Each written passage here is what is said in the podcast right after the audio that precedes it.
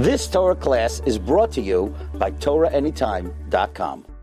We're discussing today the number 10, principle number 10 of the 30 principles of faith. And principle number 10 is a very, very fascinating principle. And that is Hashem knows what we are thinking. Oh boy. Very interesting and very fascinating. How does Hashem know what we're thinking? And the and the answer is amazing because He's amazing. Hashem is amazing. Hashem created us and He knows what we're thinking. He's the this is the only Ani Mamin that quotes a pasuk. And uh, it's interesting because why the Rambam writes uh, the 30 principles of faith doesn't normally quote the verses. He actually quotes a verse. So let's read the let's read this in Hebrew first, and then we'll explain it. Ani Mamin, I believe be'emunah shlema with perfect faith. Shaborei barach shemo, that the Creator of blessed name Yodea kol ben adam. He knows all the deeds of people. V'chol machshavotam. He knows all their thoughts as well. Shneimar, it says, Hayotzei yachad ibam hamavin kol ma'aseim. I guess it's from uh, Tehillim. Hashem knows. Hashem created all their hearts, and Hashem understands all their deeds. So why does the Rambam have to bring a verse to support himself? So it seems like it's very controversial over here. Normally the Rambam doesn't bring any verses to support himself. He just tells you, I believe in so and so. That's it. No verses. Over here brings a verse. And this is also mentioned in the Adon Olam, sorry, in the Yigdal. So Yodea Setarenu, we say in Yigdal. He sees and he knows our hidden things. And he sees from the beginning, he sees the end already. When he sees the beginning of something, he really sees the end as well. He knows the beginning and the end. So Hashem knows all our deeds, and he does not hide his eyes from them. He sees everything. Not like the one who says that Hashem left the world. He created the world and left it. No. Hashem is very, very involved in the world. Hashem knows everything that's going on. And uh, we're going to talk about the next. The next uh, principle is Hashem rewards and punishes. So this is very critical. So that Hashem knows everything. You cannot hide anything from Hashem. Hashem knows all our thoughts, all our deeds, all our actions.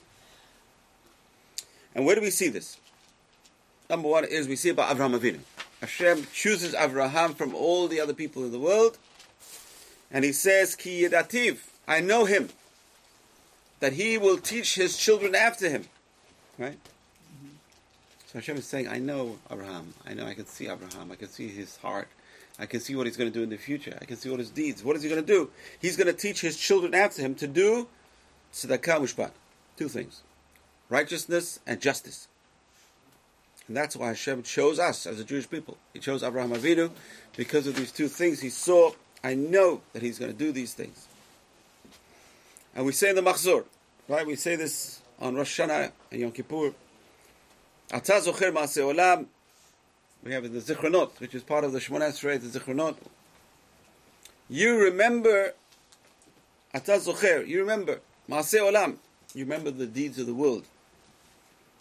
And you pay attention to all the creatures. All the hidden things are revealed before you from Breshit, from the beginning. And there's no forgetfulness before your throne, and nothing is hidden from your eyes. So we say this in our, in our Machzor, it's a very terrifying kind of prayer. Hashem knows everything. And if you don't say that, then you're forced to say that there's no justice. Hashem doesn't know what's going on. There's no justice. So we're forced to say Hashem knows everything, and that is the source of justice.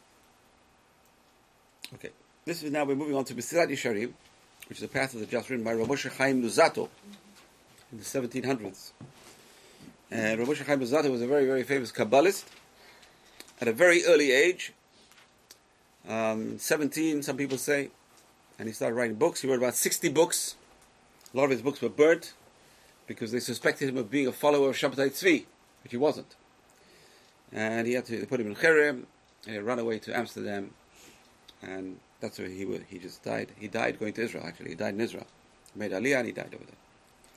So he says in Mesilat Yesharim, it sounds like Hashem is critical. He's judging us. He knows what's going on.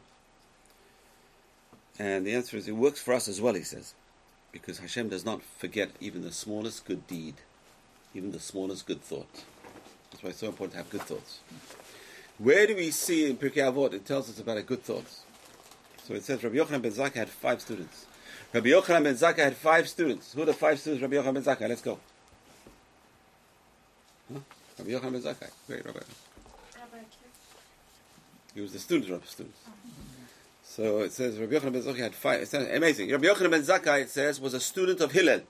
Hillel had 80 students. 80 students.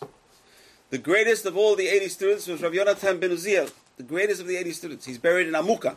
You ever been to, anyone been to Amuka? I've been to Amuka. Been to Amuka a few times. Amuka is in the Galilee. In the Galilee, it's a very deep valley. That's what Amuka means. Amok means deep. Okay. It's a very deep valley. You have to go down the hills, mountain, oh, going around and down and down and down and down. Until some rich guy built a road. Baruch Hashem. I don't know why he, he donated a road. Imagine, imagine donating a road. He built a road down to the valley, and uh, there's no lights there, and it's not on the grid. It's far away in the valley, and there's no grid, there's no electricity. So you, if you want to be there at night, it's pretty spooky. Or you take with your generator. So I used to go with the yeshiva. We used to bring ten guys with a generator. We used to pray all night. We used to pray all night and do shacharit over there. And you hear the hyenas and the jackals in the valley. Oh, it's very. Uh, and uh, then you hear Breslov, come out! and all the run, they all run away. Amazing. amazing. It's amazing. The darkness, the pitch black valley. There's some guy over there meditating. Amazing. Middle of the night. Amazing. It's really amazing experience. So, Rav, uh, Rav Yochanan ben Zakkai was one of the 80 students of Hillel. Hillel had 80 students. He was the smallest of the 80 students.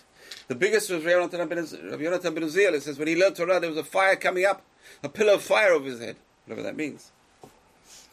And uh, he's the rabbi who people go to for shidduchim. If you want to get a shidduch, you go to Amuka. You go pray in Amuka. I know people actually met on the on the bus. Um, we have a couple from. Uh, I remember ours. Her daughter met her husband on the bus in Amuka, and they're still married. Baruch Hashem. They're living in Israel. Baruch Hashem. Amazing stories.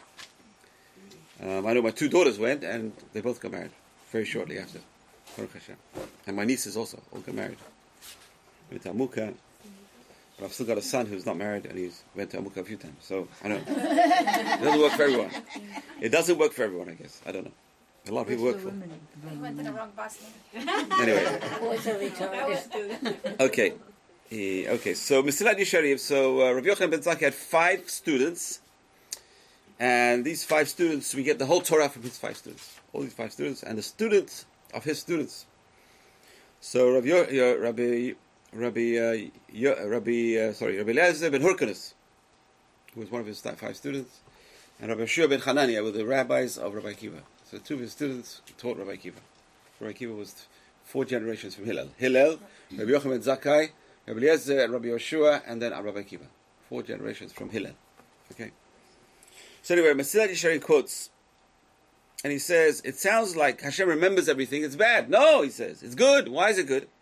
Hashem remembers the good as well. Everything we do, even the smallest good things. I heard the story once. I don't know how true it is. He says a person got passed away and after 120 years, and he gets judged in Shemayim. They're judging him, and the, his demerits are more than the merits, and the scales are tilted to bad. So finally, uh, there's an angel who runs in. He said, "What about the mud on his shoes when he walked to shul? Add the mud on the on the scales." You don't do anything out of it. People don't realize what a great mitzvah it is just to walk to shul. Every step is a schar mitzvah. Every step is a schar pesiut, is a step in the right direction. Every person takes a step in the right direction to get a reward for that step. And the wetter it is, and the and the snow, if it's snow and if it's mud, get more reward. The more reward it is. Amazing, it adds up. So even the smallest good things that we do.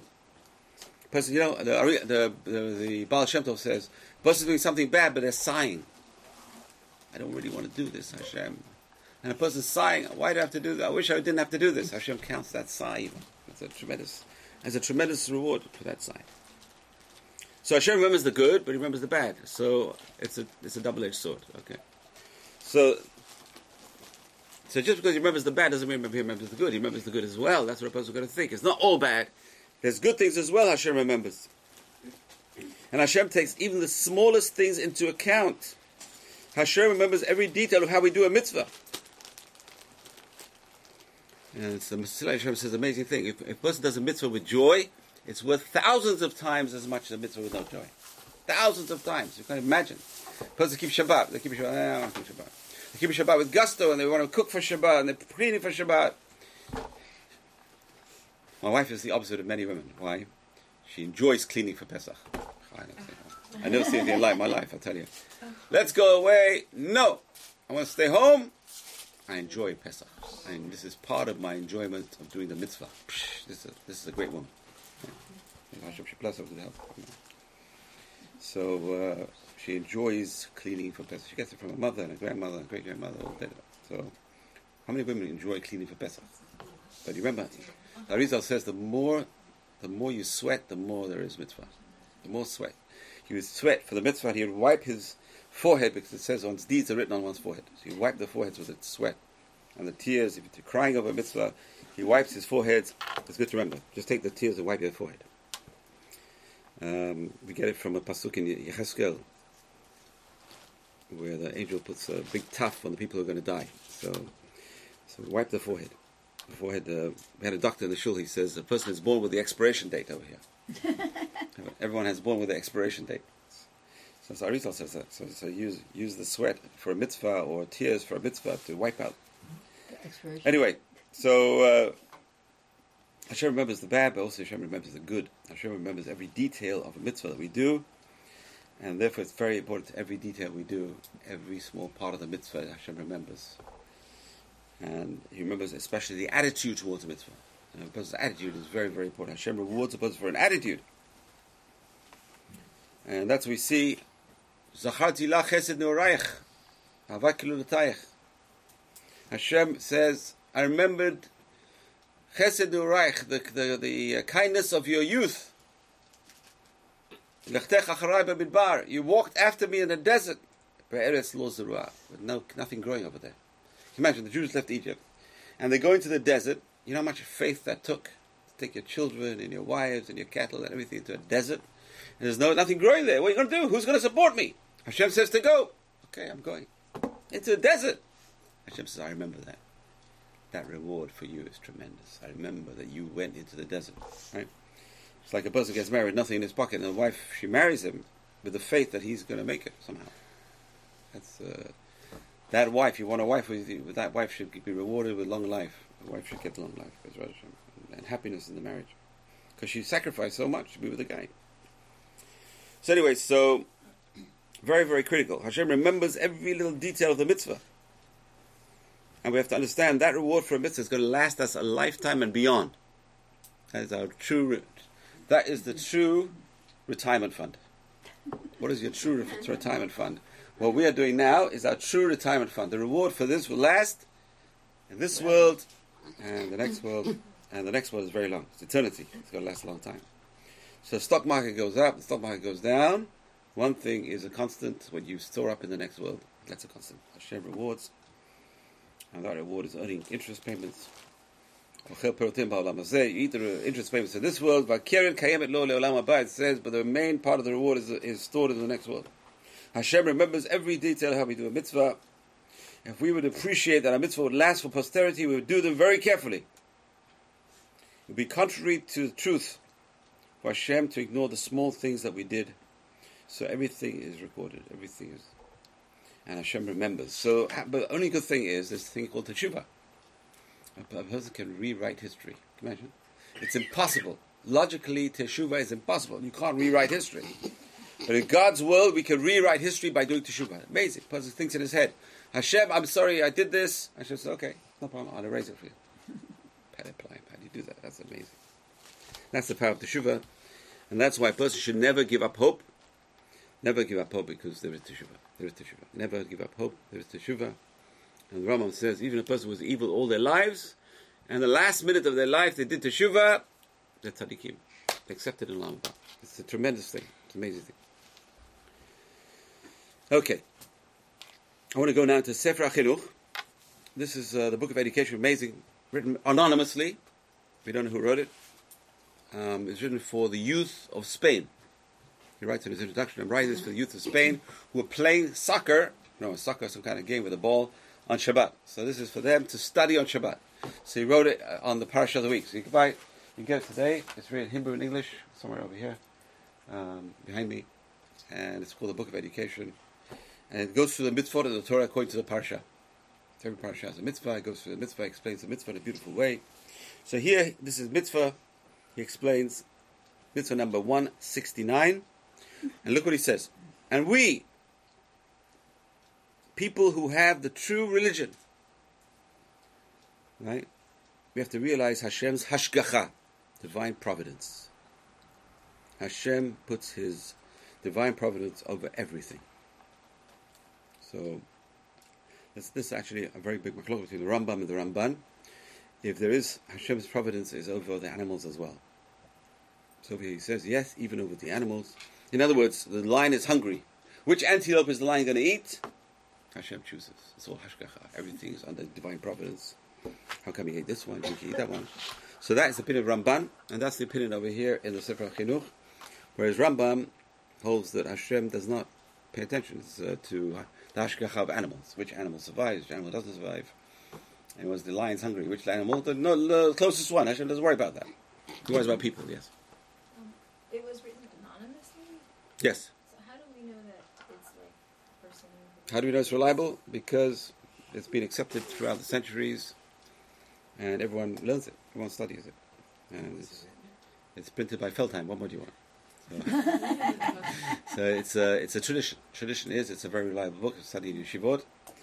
So written anonymously because number one is when you write a book with your name on it, you can always be held up to certain things you said, right? Uh, number two is he didn't want credit. He didn't want to take credit, so he was very humble to not put his name on it. But we have suspicions it was written by Rabbi Bachia ibn Pahuda. We think, we don't know. Who was the author of Chovat Levavot. We don't know for sure. So, but it was written by a very reputable person. It was given down through the centuries. It's been in existence for the last, uh, what, how many years now? Well, since the 1300s. So you're talking about 700 years old. 700 years. It's been studied for 700 years. And he quotes the Rambam. Most of the time, it's quoting Rambam. Most of the time. So he said, look what he says. He says, we have to know that there's Hashgacha. Hashem knows what's going on completely in all the creatures that He created. So Hashem makes the world continue. And every single human being has Hashgacha. Every single human being has divine providence because Hashem understands what we're doing all the time. And this is what we are, we accepted from our Gedolim, from our rabbis above us. And we find this in many psukim, this concept of uh. Hashem knows what's going on. Hashem is controlling the world. We find in many different verses scattered over the, over the Torah. So we have to know that Hashem knows exactly what's going on. A person's having a bad day, Hashem knows exactly what's going on. So a person should pray and ask Hashem to change their day and not give up hope. Uh, we find the famous story of Chizkiyahu Melech. Chizkiyahu Melech, it says, was dying. He was the king of, of Judah. Was dying. Very big tzaddik. And Hashem sends the prophet Isaiah. Isaiah, go and tell him he's going to die. well, he's dying already. Just rub it in. You're going to die. He says, you know why you're going to die? He says, why? Because you never got married. Chizkiyahu, the king, you never got married. Chizkiyahu, the king, says, but I have Ruach HaKodesh. He's a holy man. I have Ruach HaKodesh. I see that my children are going to be evil. The reason why I didn't get married, I don't want to have evil children. The prophet, the prophet says, you just do your mitzvah and don't figure out the hidden things. You're not allowed. You're not allowed to worry about hidden things. That's God's plan. You worry about you worry about yourself. You have a mitzvah to get married. You get married. So he says, Isaiah the prophet, you have a daughter. Let me marry your daughter. With my merit and your merit, the children of Bezrat Hashem will be tzaddikim. So he, Isaiah says, too late. You're going to die. That's it. Hashem says you're going to die. He says, I have a tradition from my, my great grandfather, David HaMelech, that even if the sword is at your throat, if you turn your face to the wall and pray, can change the gezerah. You can change the decree. So it says he's praying, and Isaiah walked out. Isaiah said, No hope. This guy's going to die. He walks out. On the way out, he gets a message from God. God says, Go back in and tell him he's going to live. it just shows in a second, a person can change the the gezerah command. A person can change the decree against them, the decree against them, through the tefillah and through the whatever they're suffering. Hashem can change the decree. He marries Yeshayahu's daughter. He marries Isaiah's daughter, and the children's still evil. Menashe, the king, was evil, and the other son died. and destroyed us. Really destroyed us. Why the one of the reasons why the second temple, the first temple was destroyed, because the evil of Menashe, the son of Yeshai, Chizkiyahu. So it's amazing. His father was such a big tzaddik, and his son was such a big rasha. But even then, the, this, this rasha, this son who reigned the longest in, the, in Jewish history, he was the longest reigning king, and he did teshuvah. And uh, there's a whole big discussion in the Talmud: was his teshuvah accepted or not? Because the Mishnah says he was not. His teshuvah was not accepted. The Mishnah. But the Talmud says, one of the opinions of the Talmud says, Hashem had to make a special entrance for his teshuvah. The angels tried to block it, all the evils he did, and Hashem had to make a special entrance. So I see, teshuvah can, a person can do teshuvah. There's always hope for teshuvah. So Hashem knows the bad, but Hashem also knows the good. And everyone's different. We all have different levels of Yetzirah. That's why we cannot judge people. Only, only Hashem can judge people. Really, the truth is, only Hashem knows what's going on in a person's head. Only Hashem knows how to judge. We can only see with our eyes, it says. Adam roe be'enayim. A person sees with the eyes. The court, the court, the Beit Din, can only see with their eyes.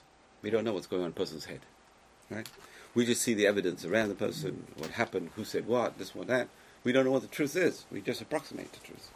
Hashem knows the truth. No one else knows the truth. So it's very important to know that there is such a thing called hashgacha pratit, and Hashem is involved in every person's life to the extent that they allow him to be involved. It's interesting. If you let him in, he'll come in. If you don't let him in, that was the Kotzker Rebbe, right? He says, "Where is Hashem?" Wherever you let him in, he'll be there, right? But if you don't pay attention to Hashem, Hashem says, "Okay." In If you if you walk with me, Bakeri, afanim Bakeri. I will also walk with you, Bakeri. If you walk with me with chance, I will also walk with you with chance. If you believe in evolution, I also uh, okay. Your life will also evolve. You know, famous story. It says, um, husband and wife, right? So the husband is teaching his children evolution. You're all descended from apes. So the kid goes to his mother. He says, "Ma, this is true." Daddy says we're all descended from apes. The mother says, "That's his side of the family." He's talking about his side of the family. so we Jews don't believe in. There's two things. There's macroevolution and there's microevolution. Microevolution we believe in. Everyone's changing. Society is changing, and people are changing, and things are happening. That's microevolution. We don't believe in macroevolution, which is the whole world started with something small and, and evolved and whatever. But, uh, never happened. We believe that Adam was created a human being from day one. He was like a 40 year old man, he says. He was created like a 40 year old man. The first trees in Gan Eden were fully grown. They weren't uh, little saplings. So that's the question what came first, the chicken or the egg? And the answer is quickly, the chicken. It can't be an egg. Why not? Because an egg needs to be hatched. Who's going to sit on the egg? Right. So first, it's not a question, the chicken or the egg. The chicken came first, of course. So we believe in Hashgacha Pratit. We believe Hashem is there. Hashem is watching. Hashem knows everything. As David HaMelech says in Psalm 23, Hashem tzedakah al yad. Hashem is your shadow. Hashem is with you. He's your shadow. He's, he's walking around with you. Imagine a person says, Where is Hashem? Where is Hashem? Where is Hashem? That's called Hester Panim. We're going to talk about that when we come to Purim. It's actually a good topic for Purim. Hester Panim is Hashem's face is hidden. What does that mean? The rabbis say he's there. You just can't see him. He's hiding behind a curtain, in a sense. He's hidden behind a curtain, and you have to open your eyes and see Hashem. And uh, that's the famous uh, psalm of uh, Esther. What psalm did Esther? What psalm was Esther? Quickly, quickly, quickly! Come on, quickly! I think it's Psalm 22. It's just before Mizmor David, right? Psalm 22 is uh, Ayelet HaShachar. Psalm of Ayelet HaShachar. Who's Ayelet HaShachar? The rabbi says Esther. Eli, Eli, lama azavtani. My God, my God, why have you left me? Why have you left me, Hashem? You put me in this lunatic's palace. I'm, I'm, I'm- he's, he's raping me every night, this lunatic. I don't want to be near this guy. He's a, he's a madman. Get me out of here, Hashem. It's terrible. I'm a married woman I'm a Jewish woman. I'm a religious woman, and this guy takes me into his, his harem, and he chooses me to be his wife. I don't want to be here. Why, Hashem? Why have you done this to me? Why? But eventually she understood. She had the power to change him. She had the power to change history. And she saved the Jewish people. So that's Hashgacha Pratit. It's terrible. It's sometimes it works, you know. The it's chosen for the wrong. They think the wrong thing, but really Hashem is choosing them for a certain thing, certain, certain process. It's very rough. I'll tell you the story. I'll tell you when I read that story, I feel so sorry for that girl.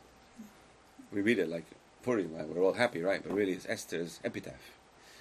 Megillat Esther is her. That's that's her remembrance. That's her remembrance, because she left no Jewish children. Even though her child was Jewish, she wasn't really Jewish. She was more more Persian than Jewish. So that was her epitaph, really. Megillat Esther. We read Megillat Esther. We have to think about the the sacrifice of Esther. Esther sacrificed herself for the Jewish people. Amazing, amazing. But that's also Hashgacha. That's that's the hiddenness of Hashem's face. We don't see Hashem's face. Today we're starting to see a little. Now we're seeing the state of Israel. It's amazing.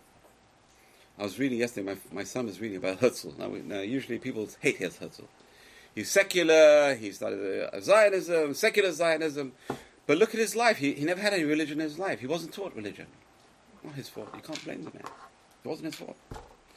Not like he was anti-religious. He never learned religion. He was li- living in a very assimilated Vienna.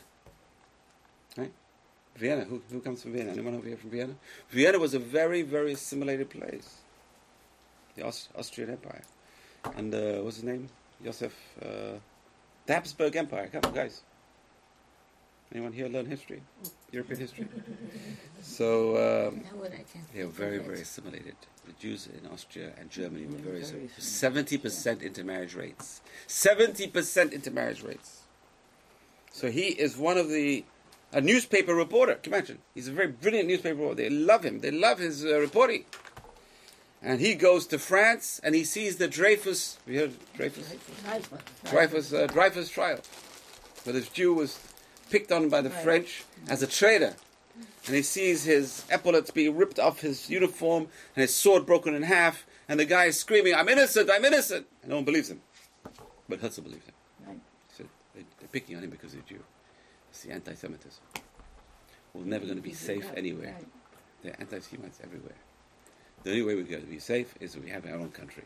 And this is coming from a very assimilated person who doesn't have any Torah, no idea of Torah at all. And he goes back and he writes this pamphlet saying this that the Jews only have safety in a place where they call their own. They need to go back to their own country, where they came from. And he becomes the laughing stock of, of Austria. All the Jewish community in Austria hate him. They make a mockery of him. And from being the most uh, beloved newspaper reporter, he becomes the, an object of the disdain. And uh, so really he gave up a lot. But what happened was his pamphlet went abroad, and the Jews in the East, in Poland and in uh, Russia, were, were excited to read it. So it's amazing. I was reading it just about his, his funeral. And you see, it was like a small little tiny funeral. And all of a sudden it says that all the trains were packed. All the railroad stations, all these people started coming from the, from the east. All the Poland, Russia, all they started coming until this place. Like a million people came to, uh, came to Austria for his funeral. It was meant to be a very tiny, people can believe their eyes. They never saw a funeral like this. And they were crying like. So it's amazing what impact the man had. Okay, we don't know how God works. We have no idea what God's plans are. But I think it's wrong to knock him all the time. They knock him and they. It's not his fault. He was, but he had good ideas, and uh, he tried what he whatever he knew he he kept whatever he knew he kept. So I don't know. That's uh, that's my perspective, my humble perspective. I don't think we should knock him at least.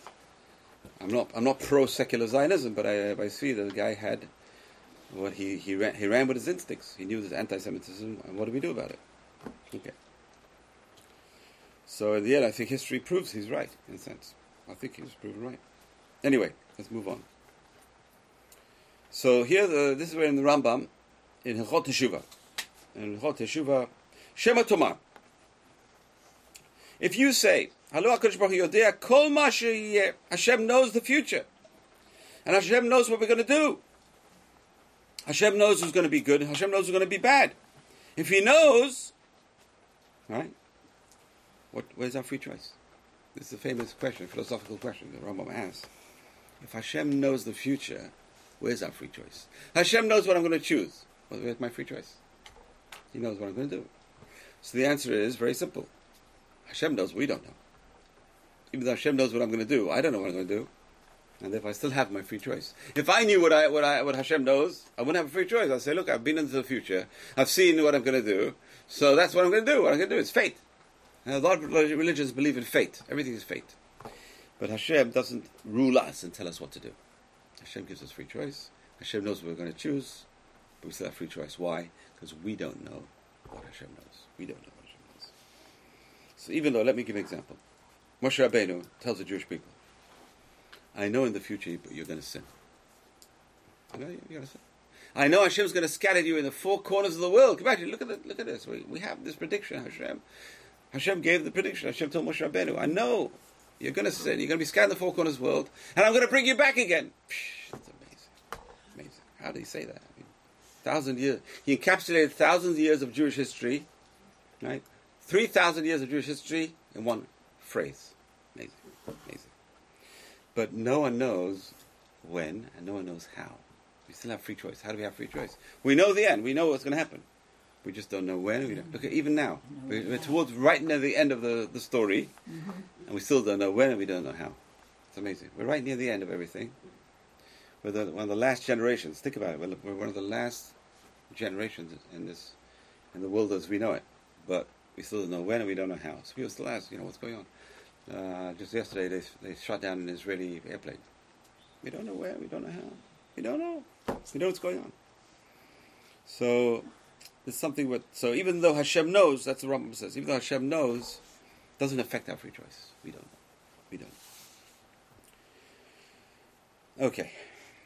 So this is a very complicated philosophy, philosophical idea. Hashem knows what we're up to. Hashem rewards us. Hashem punishes us according to what He knows.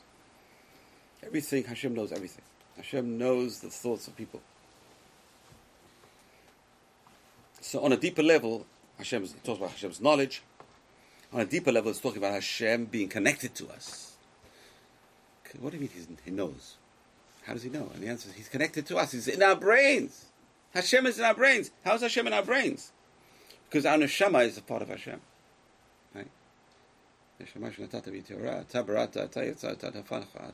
You created it, you stood, and you blew it into my soul, my nostrils. Right? Where do we get our neshama from? It says that man was created from. Who's awake over here? I'm putting everyone to sleep. From the earth, thank you. Adam is created from Adama. That's where Adam, the word Adam came from, right? And what does Hashem do? Vayipach be'apav. Nishmat chayim. He blew into his nostrils the breath of life. So there's a very famous Rav Chaim Volozhin. Rav Chaim Volozhin in, in Nefesh HaChaim says that he gives an analogy of a glass blower. You know, in the old days, how they blew glass. They had this long tube. They put a glob of, of, of raw glass, of, of, molten glass, and they blow into it to make a vessel. He says when the when the when the uh, blower is blowing in, he's blowing in his own breath, and he makes the he creates. I said that's the analogy. Hashem blew His breath into Adam's soul, so that breath is still in the person. Mm-hmm. The breath that Hashem blew, so it's Hashem's breath. So how does Hashem know what we're doing? The answer is because Hashem is in us. Hashem is part of our daily routine. How's that? And that's why it's so easy to talk to Hashem. He's in us. You can talk to Hashem in your mind. How come? He's there. Hashem's in your mind. He's there because he, part of the neshama is Hashem. So when, Hashem, when it says Hashem knows our deeds, it means Hashem is part of us. Hashem is connected to us, so closely connected to us. It's a concept which we know the, the Hashgacha, Hashem is involved with us. Rabbi. Yes. So is that how we're all connected to each other? Hundred percent. And that's why Hashem does not like lashon hara. Don't talk bad about people. Why? Because I created him as well. Right.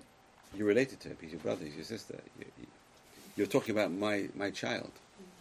So don't be careful. Don't talk about my child. How would you like someone talks about your children? Right. Hashem says, I, li- I don't like it when you talk about my child. Don't talk bad about people. So we're all connected. Uh, so we're all connected through Hashem. We're all brothers and sisters. Right? Bnei Yisrael, we're the children of Israel, number one. We're the, the children, descendants of Israel. We're all the sons of Israel. We're all the children of Israel. That connects us. Uh, physically, that connects us through genetics, but also we're the children of God. And how do we know we're the children of God? Yesterday's parasha, right? The slave, he says, No, I want to serve more than seven years. What it has to do? They pierce his year. Why they pierce his year? It's the year that he heard at Sinai. He didn't listen to Sinai. Abadim he, abadaihem, Hashem says. You are my servants, Hashem says. No one else's. Yes. I'm having a problem. Yes. if Hashem knows the end, Yeah.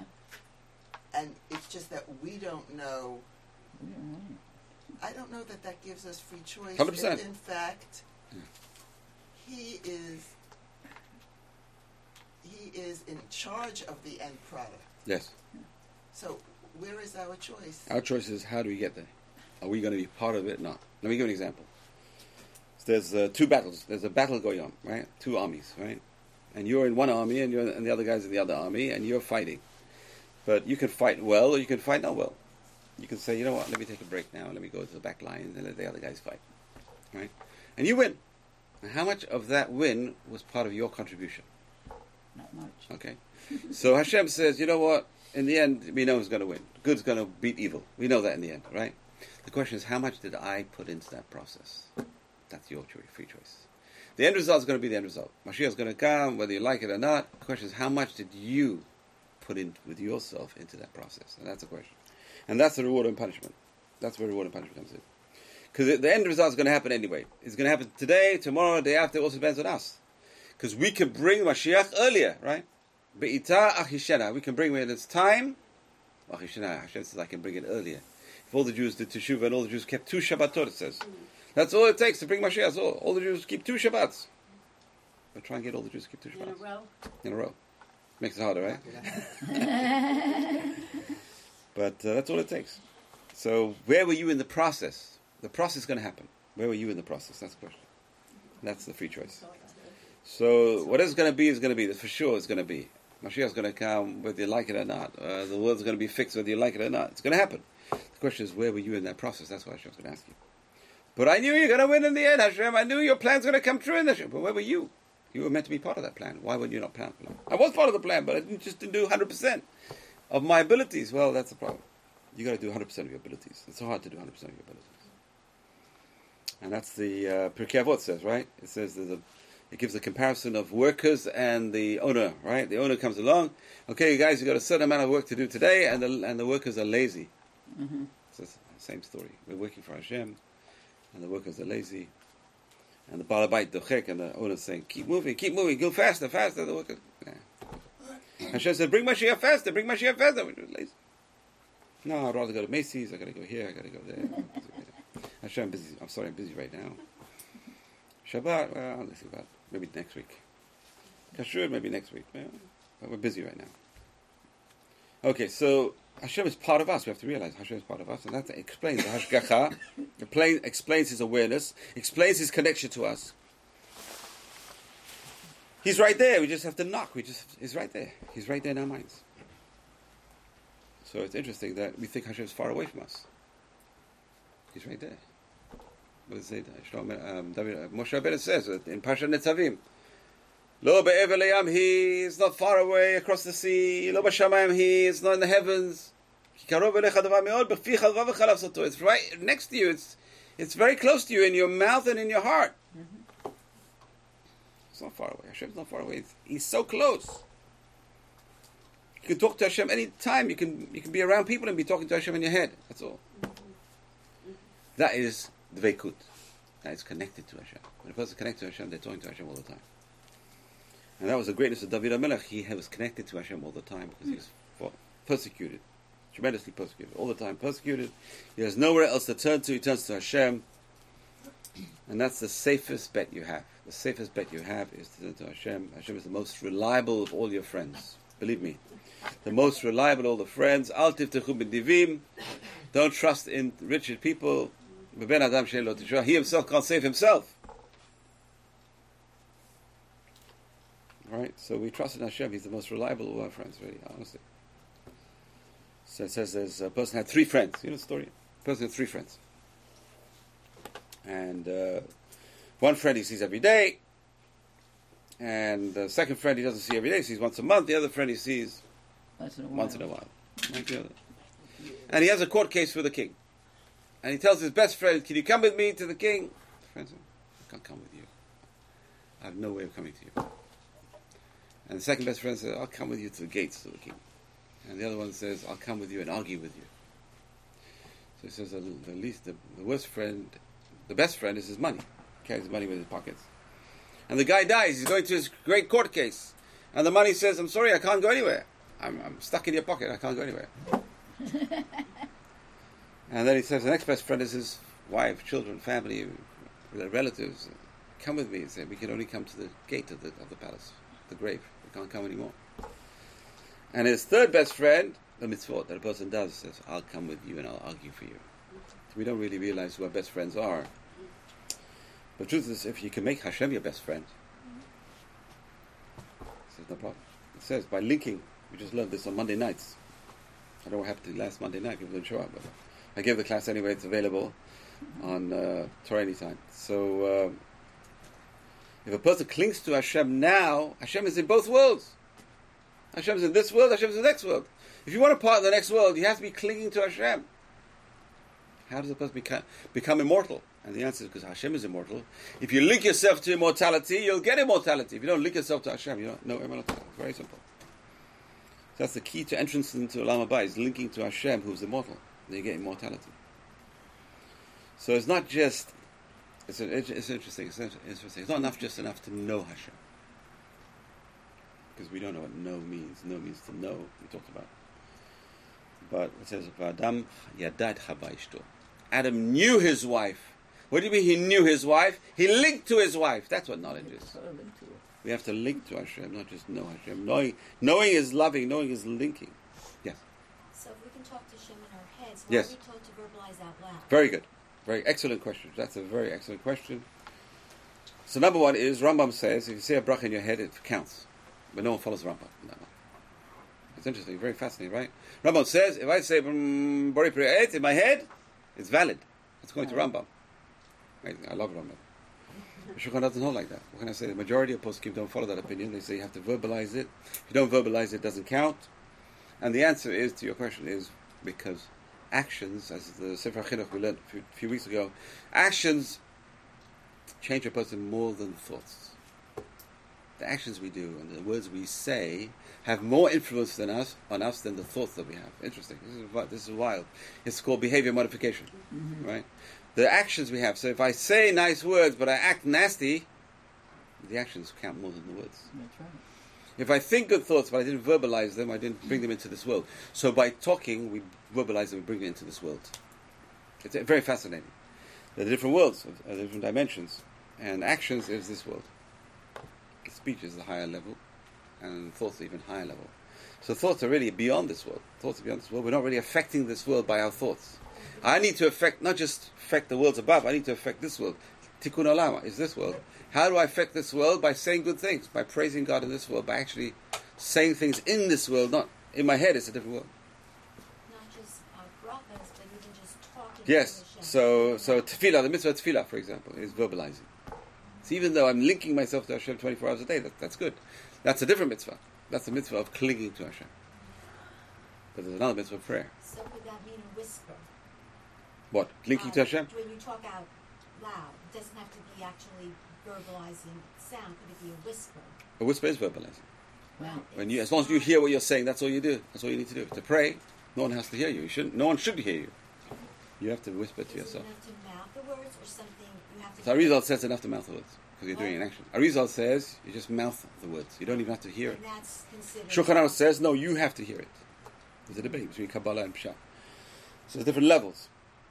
So number one is if there's no one around and you know it helps you to say it loud for your own concentration, you can say it loud. The reason why we don't say our prayers loud is because we don't we don't want to interrupt anyone else. I'm just trying to pray. If there's no one around, you're in your own room, and you have trouble thinking, right. Say it out loud. you can scream to yourself. Only trouble is you're not allowed to scream when you pray. Why? Because then you're saying Hashem cannot hear me if, if I don't scream. Hashem can hear you if you don't scream. Hashem can. Say if you whisper. So it's not good to scream tefillah. It shows a lack of faith in a sense. But interesting, the Arizal says you shouldn't even verbalize even when you're alone. The highest level of tefillah, he says, is just by moving your lip mouth. And where do you learn from Chana? It says Chana was just moving her lips, and the Kohen thought she was drunk. My question is, why did he think she was drunk? He didn't know how to pray. it's a good question. It's Kamayim Brachot. So he knew how to pray. Obviously, he knew how to pray, but he didn't know you could pray quietly. He thought you actually had to say it loud. And so when he saw her lips moving and no sound coming out, he says, "What is she doing? She must be drunk." No, she's praying. And then she rebukes him. She said, "I'm a, a woman with a bitter heart, and I'm praying to Hashem." He said, "Yeah, you're praying to Hashem." Got very excited. He said, "What are you praying for?" He said, "I'm praying for his child." You're going to be answered. He says, "If you're praying like that, with that tefillah, with that kavanah, then you're going to be answered. And he blessed her. And she had a son. Shmuel, the great Shmuel, Samuel. Okay, so Yeda, knowledge is not just theoretical. Knowledge is linking. That's what it means. It means that Adam knew his wife. Doesn't mean he knew his wife. He had a relationship with his wife. He, he knew her, and the knowledge was the act itself. It's a knowledge of love. So that's how we have to know. Hashem knows us. We have to know Hashem. Of linking ourselves to Hashem. And this concept of Hashem's awareness is essential to the prayers of Rosh Hashanah, as we, we talked about. It says Hashem has an awareness. Hashem does not forget. Hashem knows everything. Because Hashem is all powerful. It's like Google. Right? Lehavdil. Hashem is way more powerful than Google. Right? If Google knows what we're doing, eh, how much more so Hashem knows what we're doing. Right? It's amazing today how, you know, you read, uh, you read the, the, the Pirkei Avot few, uh, 50, 60 years ago, 100 years ago. There's an eye that sees, there's an ear that hears, and everything's written down. You say, what's going on in here? What do you mean, how can the eye see me? And today, you know, the satellites in the sky looking at you. Your own phone is looking at you. It's amazing. It's very scary. If you have Alexa in your house, you better watch out. Every word you say is being recorded. And that's what the Mishnah says. Everything we say is recorded. Everything's done. Hashem has everything recorded. Where's he keeping all this information? It's in the clouds. now we can understand. We, it's amazing how the rabbis knew these things. Thousands of years ago, they're writing down these things. Yeah, ancient man didn't have a vehicle to You understand. know that his book is the size of the entire Bigger, bigger, bigger. His book. Yeah, whatever. it to me. Hashem doesn't need a book. He showed it to me. But whatever that means. Very Yeah. The. Torah, we have it. He records everything that's correct. The uh, concept of aware- Hashem's awareness so it's essential. Amazing. Rav Dessler says our view of the universe is just through the peephole. What we can see is like you're looking into a room through a peephole. That's what we see. Our sight is like limited in all sides. We cannot see what's going on. We have no idea what's going on. We can only see one point at one time, and everything before that is past and present and every ahead of us. A little bit, one time. Hashem is above that. Hashem can see the whole picture. Hashem is the only being that can see the whole picture. If you link to Hashem, Navi gets also that kind of picture. There are stories of after death experiences. There's Rabbi Rav Alon Anav, Nav, Anava, right? Nava. Anava. Rav Alon Anava. He writes about his story of after death experience. but he was doing drugs, so I don't know if you can. Okay. But, but it's very, it's very fascinating and how the soul separates from the body, and, and now he's he can see things. See, He can not only just see what's around him, but he can even feel people's thoughts, okay. And that's how Hashem feels people's thoughts. But Hashem is more than that. Hashem is inside people, Right. so obviously it gets much more. It's hard to understand, right? We're just starting to understand this. We're just starting to understand this because science is catching up. Until science eventually can say we know where the soul is, and the soul is a spark of God, and then that's it. Everyone will be forced to acknowledge this God. So Hashem sees the end right at the beginning. Amazing. Hashem can see the end right at the beginning. So that's where we come in. How fast will the end come? Will we be part of it? Will not be part of it? Are we trying to bring it? Are we not trying to bring it? That's our question. Every individual has their own issue. There's going to definitely going to be an end. We said Hashem is like the best chess player. Eventually, it's going to be checkmate. But you can make as many moves as you want. You have free choice. But eventually, Hashem says checkmate. Still going to win. And maybe 20 years' time, maybe 50 years' time, maybe 200 years' time, maybe 1,000 times. Hashem has plenty of time. So time doesn't mean anything. But eventually, Hashem's going to win. There's no question. What does it mean Hashem's going to win? It means goodness and truth and justice will prevail. That's it. That's how we believe. The world will eventually end on that note, on a good note. Okay, so that's hashgacha. So now there's different kinds of hashgacha. There's general hashgacha. Mm-hmm. Let's oh Okay, we have to stop here, and we'll continue Hashem next week. You've just experienced another Torah class brought to you by TorahAnytime.com.